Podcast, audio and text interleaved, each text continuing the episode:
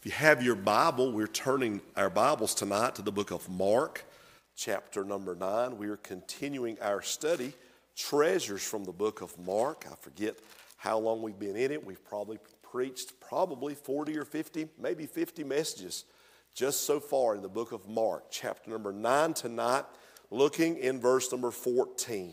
Very familiar piece of scripture.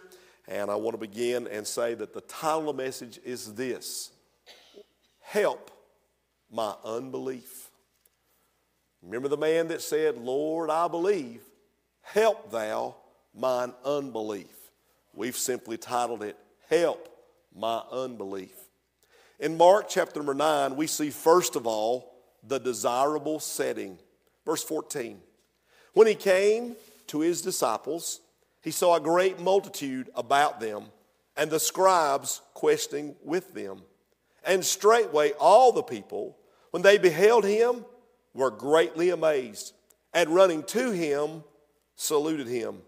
And he asked the scribes, What question ye with them? Now, what is the desirable setting?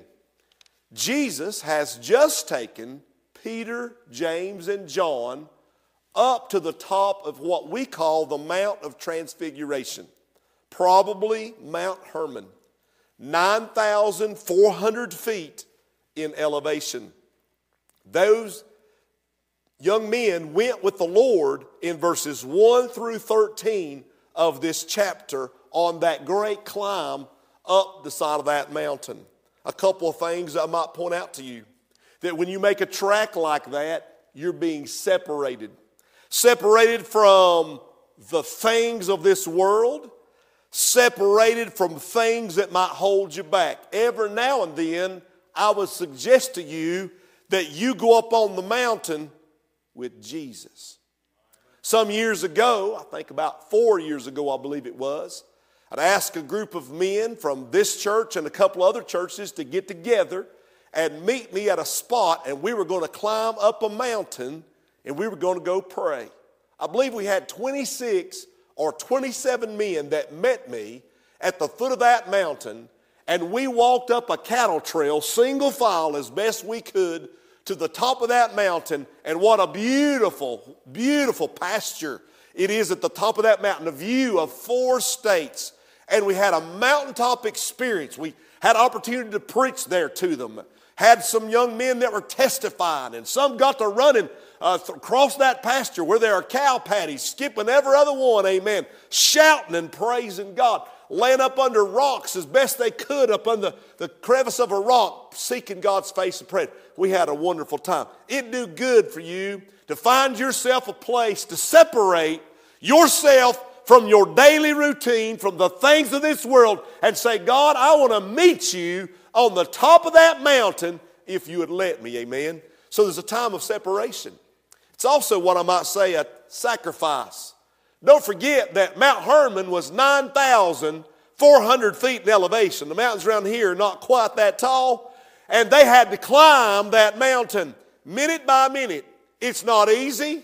It's not for the light or the faint of heart. It's not a little cute thing you're going to do. You're going to have to be enabled and empowered of God to make that trek up the side of that mountain and climb up it with the Lord. Also, not just a separation, a time of sacrifice, but I think about the substance. What happened to them there? When they got to the top, and there they were, Peter, James, and John. And the Lord Jesus went a, got a little separated from them and began to pray. And when they looked, they saw a vision. A vision. What was their viewpoint? What was their vision? Jesus was glorified. They saw him transfigured. His face did shine or outshine the sun, and his raiment was white and glistering, like light was just exuding from him. He, he became on the outside what he is on the inside. Uh, one of these days, that's going to happen to us, amen. Uh, we're going to become on the outside what we are on the inside. You may think, Preacher Darren, I'm corrupt. Honey, tonight, if you've been saved by the grace of God, the Holy Ghost lives inside of you. And one day the glory of God is going to come upon you and you'll shine on the outside like you do on the inside. Hallelujah to God. Amen.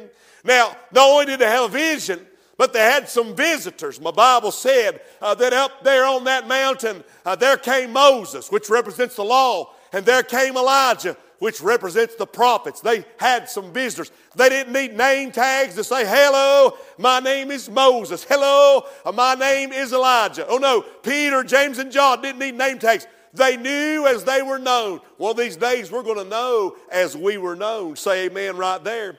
Not only that, but they heard a voice. You know what they heard? Well, preacher, they heard Moses speak. They heard Elijah speak. They heard the prophets. They heard the law. No, honey, they heard the voice of God. Look with me down here in verse number seven. God spoke out of the Shekinah glory of God and a cloud of God and said, This is my beloved Son. Hear him. What a desirable setting to be on the mountaintop with Jesus, to have a vision of the Lord, to have visitors all around, and to hear the voice of God. I might say they've had a mountaintop experience with the Lord. But now, verse 14 says, when he came to his disciples. Now, wait a minute, Preacher Darren. He's already with his disciples, Peter, James, and John. But their, their, their writer is talking about Jesus coming off that mountain back to his other nine disciples, the, the ones that didn't go on that trip for whatever. So, so I may say this right now, okay?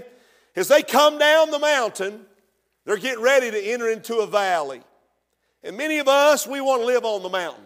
I mean, hallelujah. Your marriage is going great. Hallelujah. Shout right there.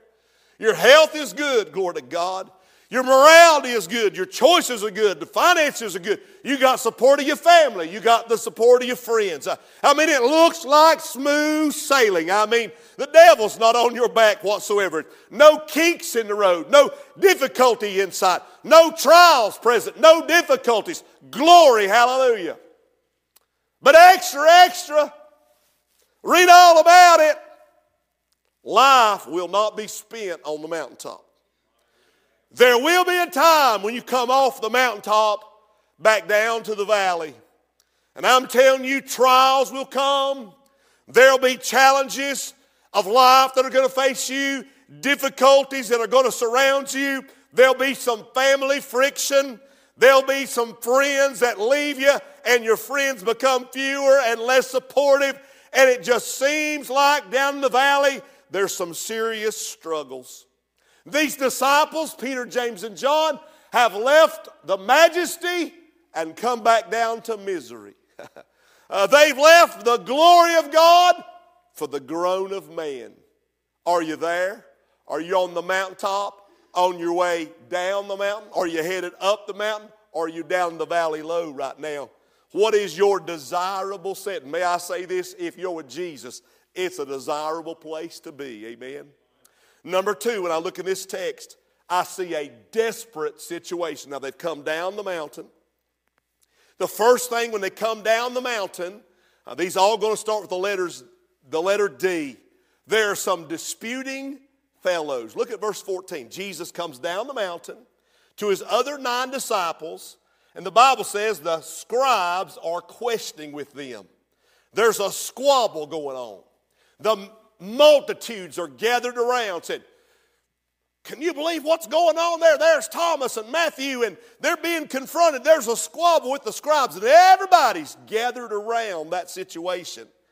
And they see Jesus coming down the side of Mount Hermon, and when they see him, the Bible says they all began to be amazed, and they all began to run to him, and they began to greet him. The Bible says they began to salute him. Jesus saw this debate going on. Jesus saw the disputing fellows. Come here, I want to tell you something. Jesus knows about the dispute that's going on in your church, the dispute that's going on in your family, the dispute that's going on in your heart right now over whatever it is, He knows.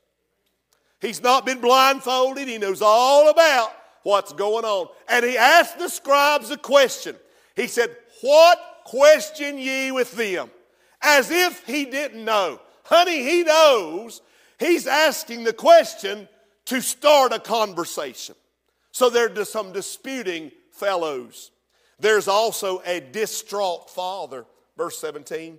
One of the multitude, there's a person in this great crowd of people that begins to answer. and he said, Master, I have brought unto thee my son, which hath a dumb spirit.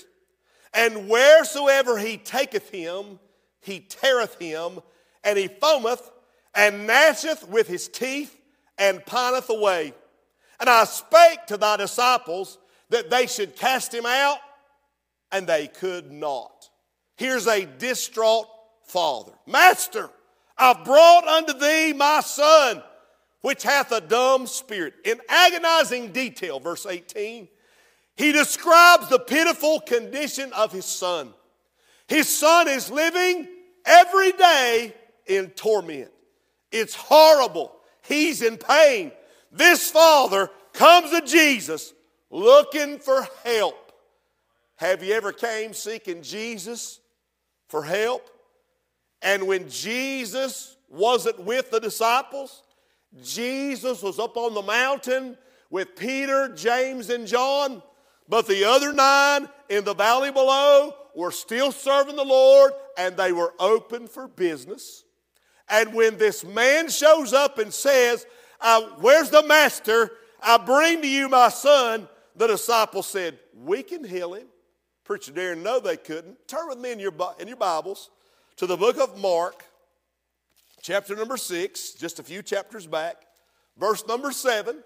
Let's see if they had the power to do it or not. Mark 6, verse 7 He called unto him the twelve and began to send them forth two by two and gave them power over unclean spirits. And when this man, go back to our text now, when this man brings his son to these disciples, they're like, hey, we've cast demons out before. This is nothing. And they said, demon be gone, or that whatever they did, and it didn't work.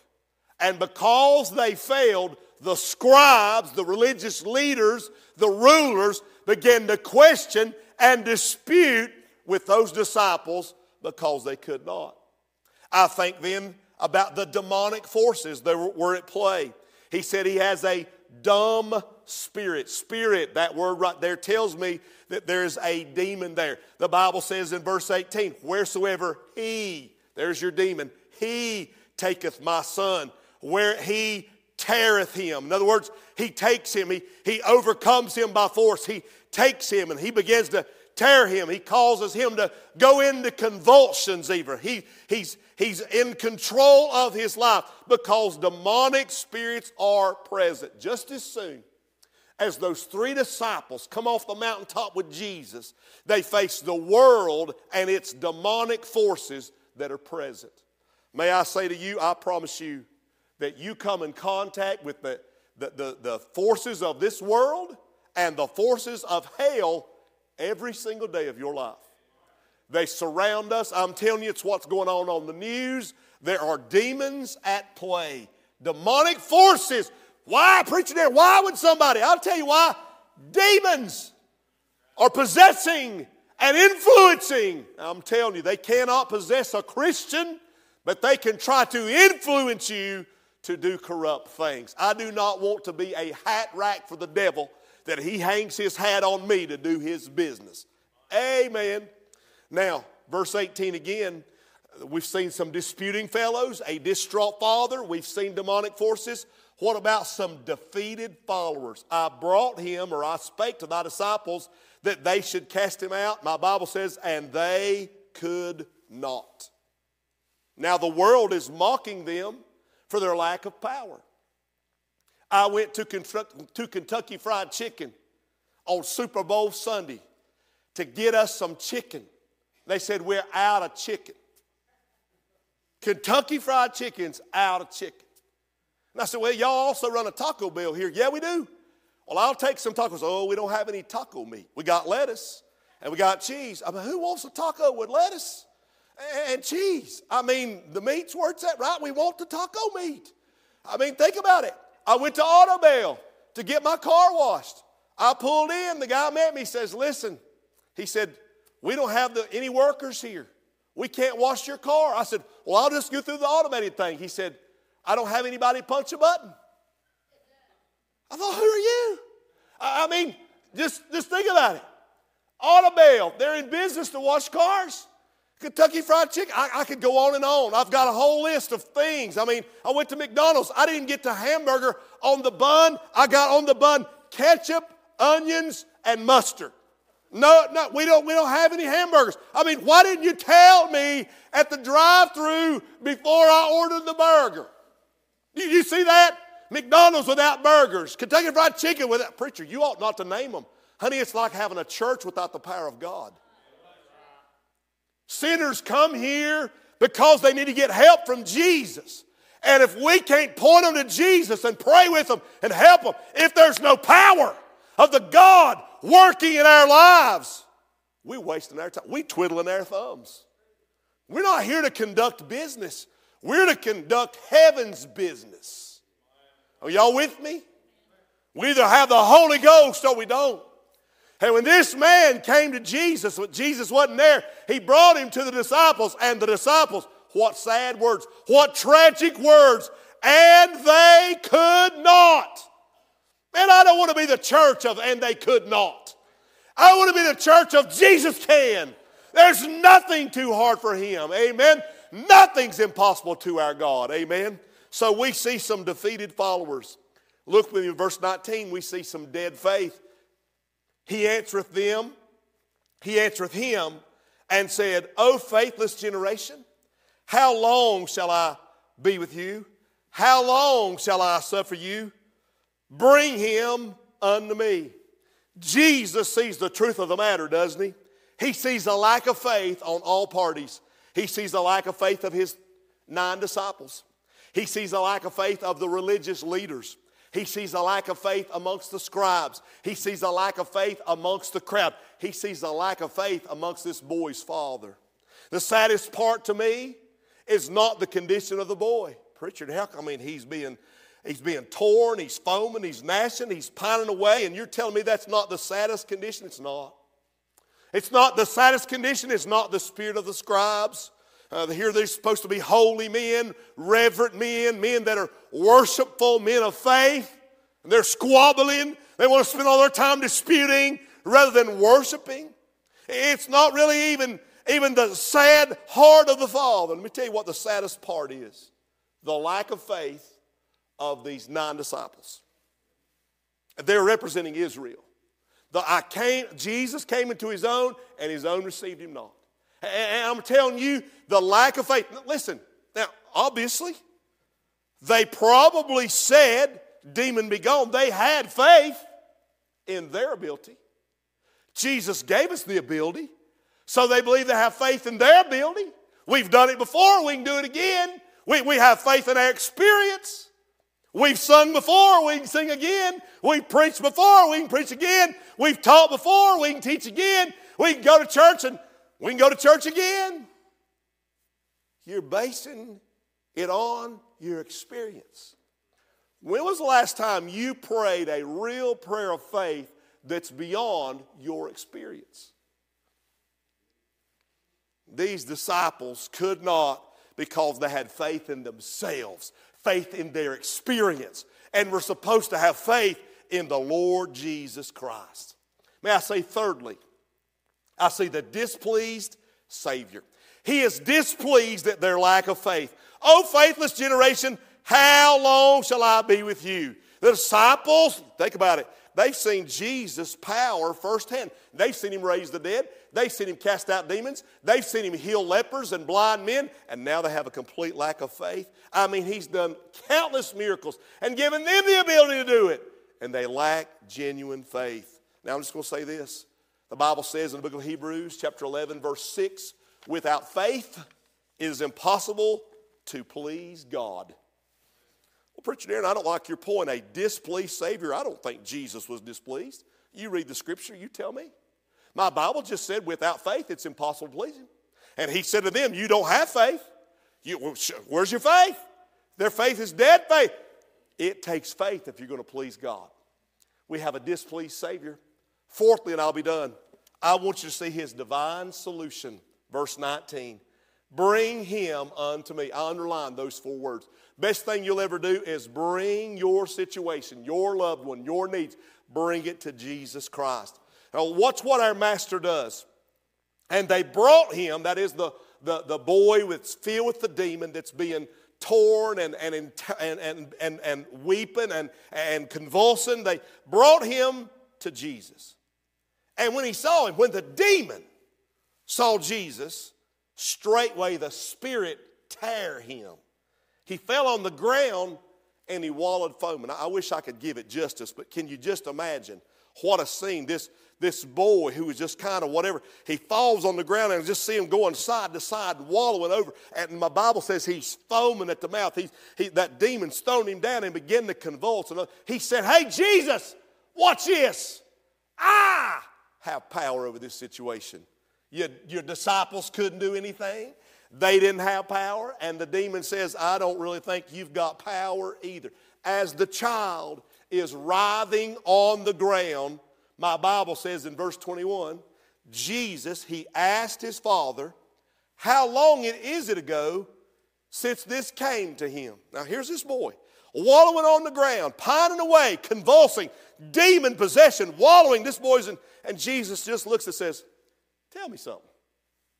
How long ago was it that this came to him? Preacher, he ought to have been doing something for the boy. He knows he's going to do something for the boy. He's not worried about the boy. He's worried about the father's faith. How long? He's, he knows when this came to him. He's initiating the conversation. Tell me how long this has been happening to him. He said, Of a child. It's been happening to him. Preacher Darren, a demon wouldn't do that. Oh, wouldn't they? We see one right here. The demon began to attack this man when he was just a child.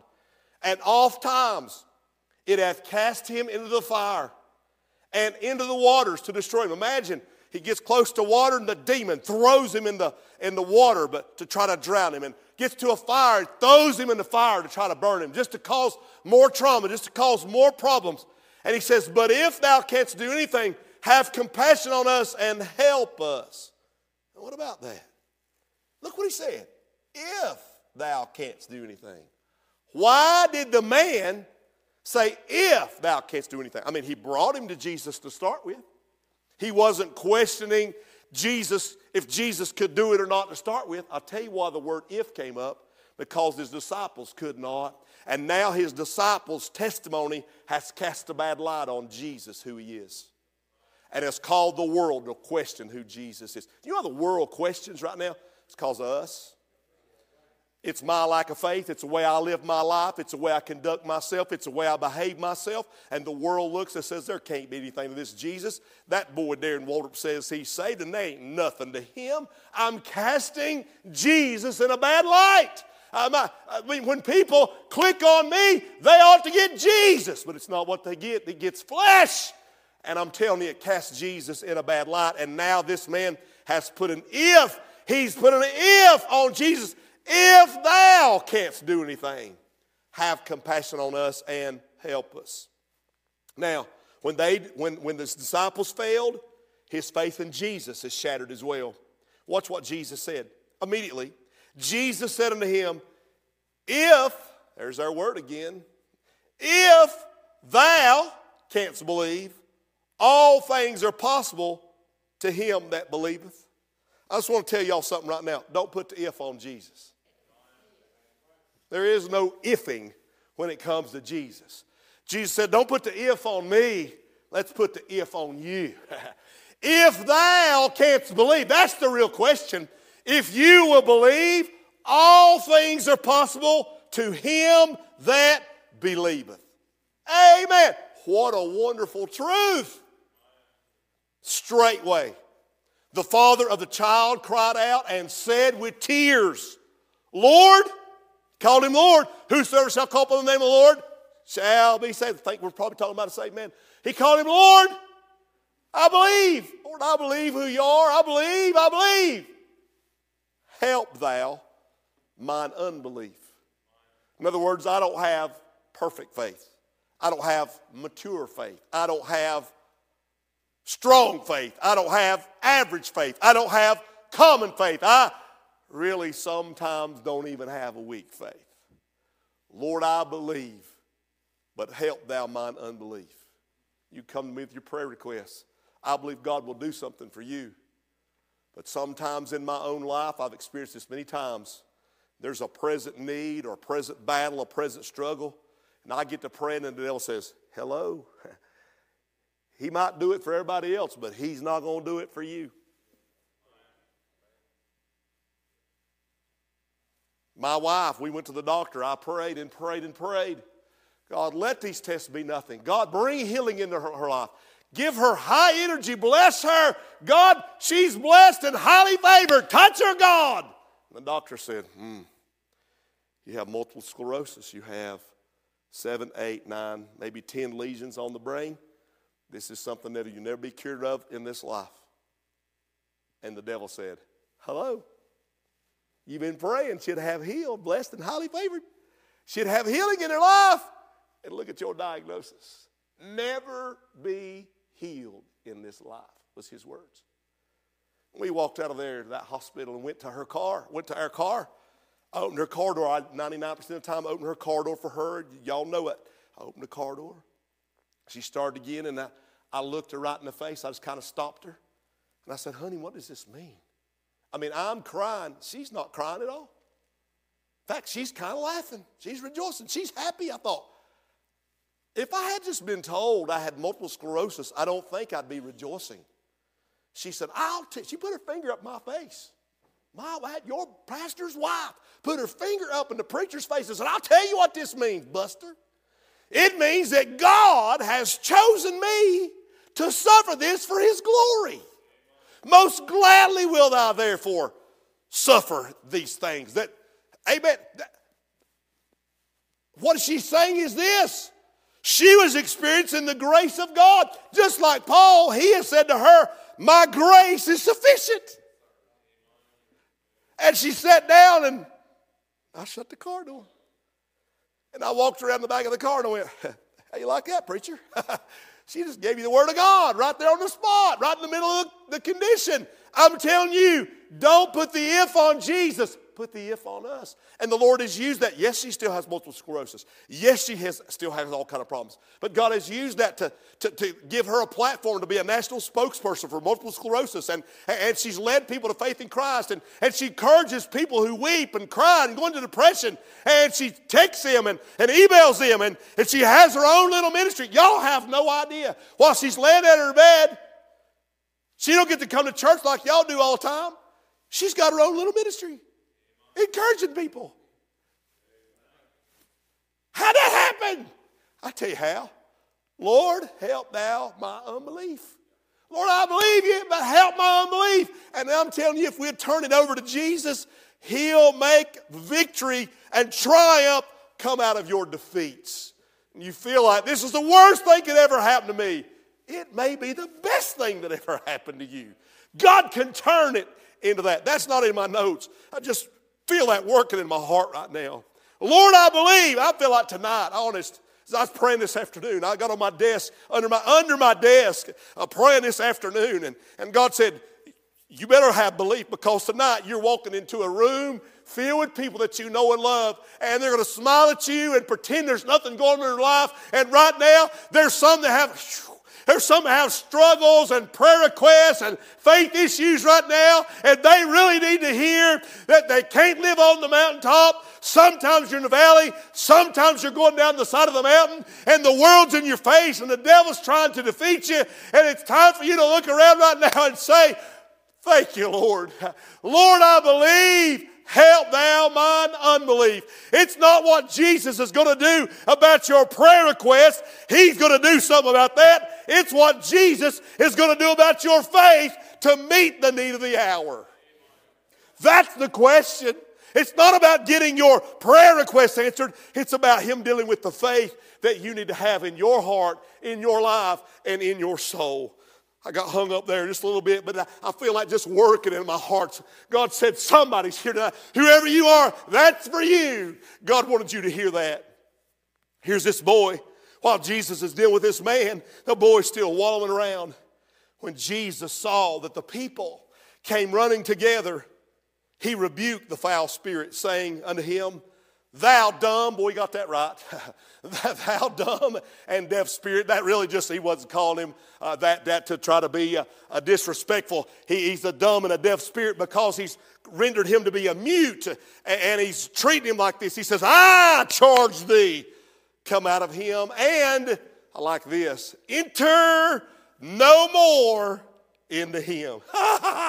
In other words, I'm kicking you out and you ain't coming back, baby. You're gone, son. You're out of here. I remember the night I got saved.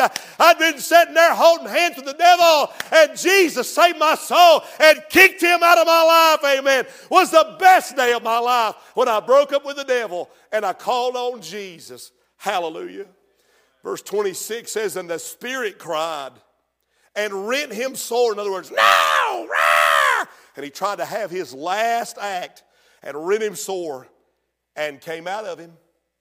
And that boy, he was as one dead, in so much that they said, that many said, he is dead. He's laying there now with no spirit in him, amen. But it looks like he doesn't have any life either. But I like this, verse 27. But Jesus took him up by the hand and lifted him up and he arose. Maybe you've been knocked down tonight. Maybe you've been run over. Maybe you've been steamrolled. You didn't hear what you thought you ought to hear. You've been treated wickedly all day long. And you feel like, preacher, I'm just dead. Uh, this situation is completely, it's, it's, I mean, there's no chance. There's no hope. But my Bible says, but Jesus, he came over to that which was dead and reached down and took his hand upon that boy's life and lifted him up. May I just say tonight, simple stuff. Jesus is still in the lifting business. Ain't you glad of that tonight? My Savior's still lifting people up from the dead, up from the ashes, up from the disease. He's still going to, God, I want to run. He's still in the lifting business. Honey, He can lift your spirits. He can lift your countenance. Honey, He can lift your needs and meet them tonight. Amen. I'm glad of that. Preacher Darren, you're getting too excited. My Bible says in verse 28 when he was come into the house, his disciples asked him privately, Why could not we cast him out? In other words, we're realizing this has got something to do with us why we couldn't cast him out. Why could we not cast him out? We, we used to could. Back in chapter 6, you gave us the power, and now we can't do it anymore.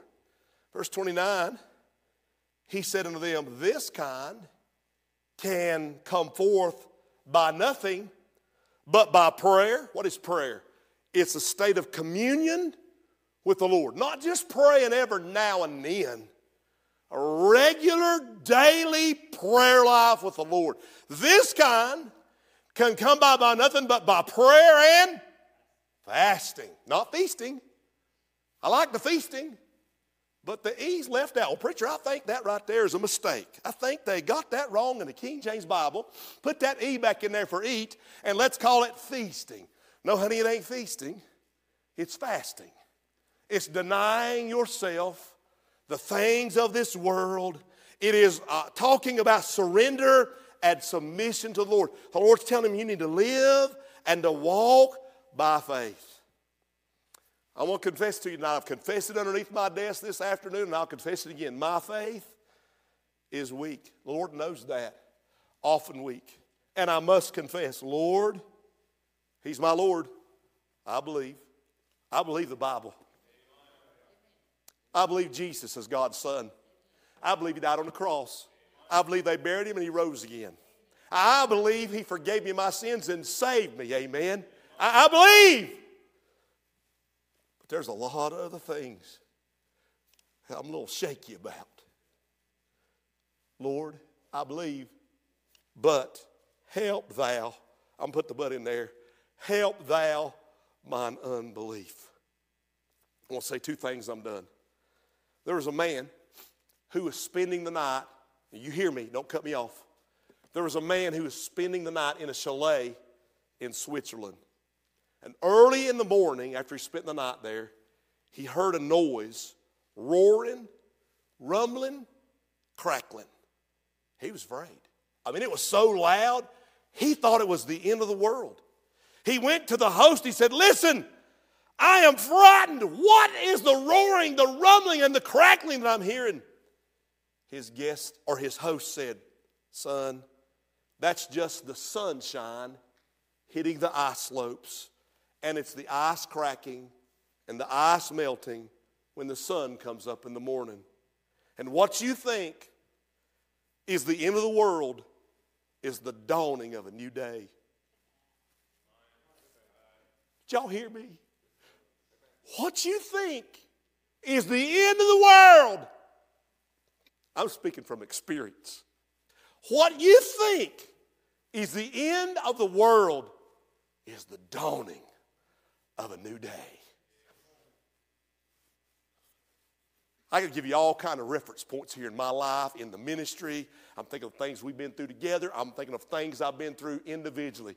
And everything I thought what was going to crush me at my darkest moment began to be the dawning of a new day. I remember when COVID, man, COVID itself had me. I was gone. I laid there. I rolled my face the wall. I begged God. I said, Lord, if you, I know I'm already on borrowed time, but if you'll let me live, Lord, if you'll help me tonight, God, to see my children just grow a little further and, and meet a grandchild or two one day, Lord, if you'll just help me, I'd be, Lord, I'll spend my days serving you. And honey, he came by that night what was going to be the end of my world was the dawning of a new day. I'm glad I got so sick because he came by my room upstairs somewhere between 12 and 3 o'clock in the morning, and maybe all of it, amen. And we had church, and God turned that thing and said, I'm going to give you time, glory to God. And it became a new day in my ministry, a new day in my life. I hope y'all can see it working in me. Ever since then, it was incredible.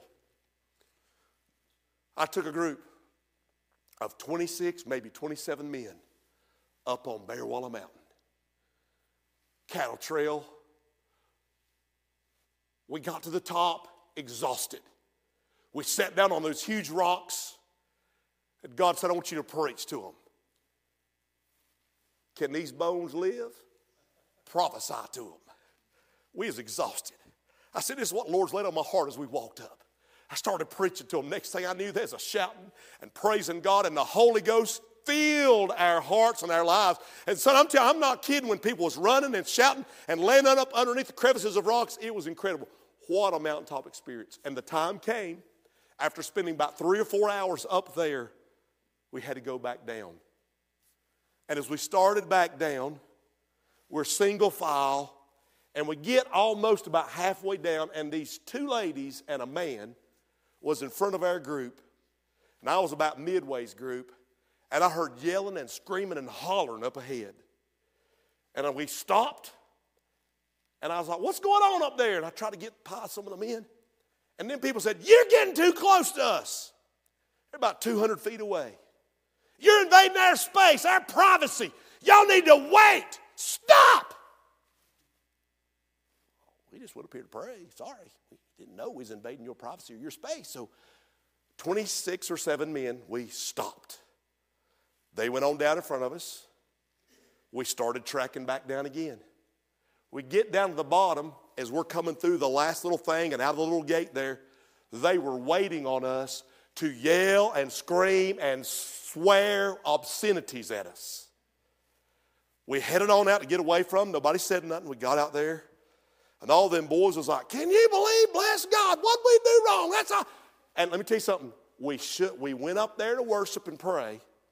And by the time we got back down, we faced the world and demons, and we got our focus totally off why we even went up there. Just as soon as we came down, we was already lost the glory and the splendor we'd just been up there for. Tonight in this service, God has allowed us to hear some magnificent things. It's kind of a mountaintop experience just being here tonight, hearing the wonderful words of God.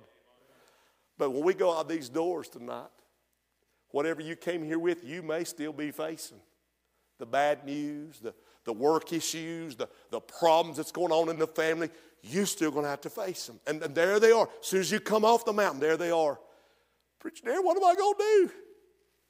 You better pray. You need to say, God, Lord, I believe you. Help thou my unbelief. Preacher Darren, I'm not going to tell him I'm, I'm, I don't, I, I'm not believing.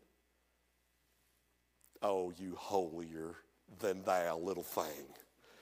You better than everybody else around, evidently, because the truth of the matter is every one of us need help when it comes to faith matters. You stand to your feet tonight. I've just tried to be honest and preach what the Holy Ghost laid on my heart. Seth, I don't usually give invitations on Wednesday nights, not always, but tonight I feel like God spoke to me this afternoon. There's going to be somebody there that needs to hear what you're going to say Preach it to them, son. Give it to them and pray for them. I don't know who you are. I'm praying for you. I pray for courage that you'll step out. Maybe you never do. It's your moment right now. The issues at home, the issue in the family, the worries, the fears that you have, bring them right now to Jesus. Come on. Folks are coming right now. God bless y'all. Come on right now. God bless y'all. Thank you for your faith.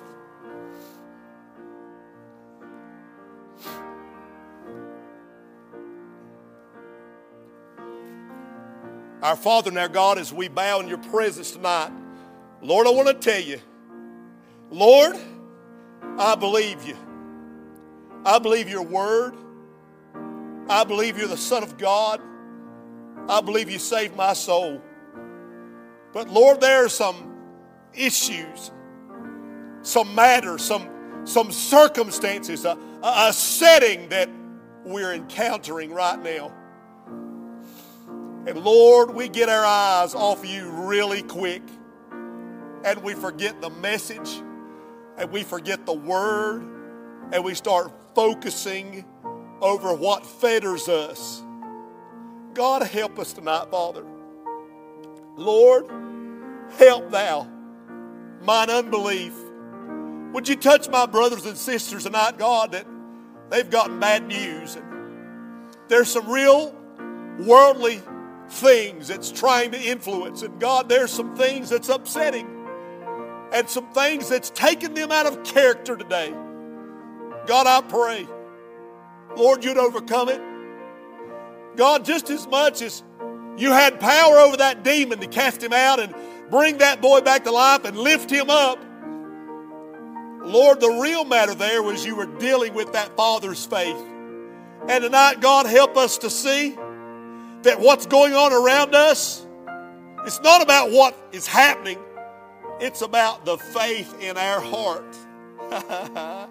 oh, yes, God, and that's where I'm a slacker. That's where I'm lacking. God, help me tonight to put my faith, my trust, my confidence in Jesus. Lord, tonight, bless my brothers and sisters. Help them, God. They've admitted the truth. I pray, God, you defeat the devil now. Oh, Lord, he's going to try to tear and make a mess. God, whip him again, I pray. In Jesus' name, amen and amen.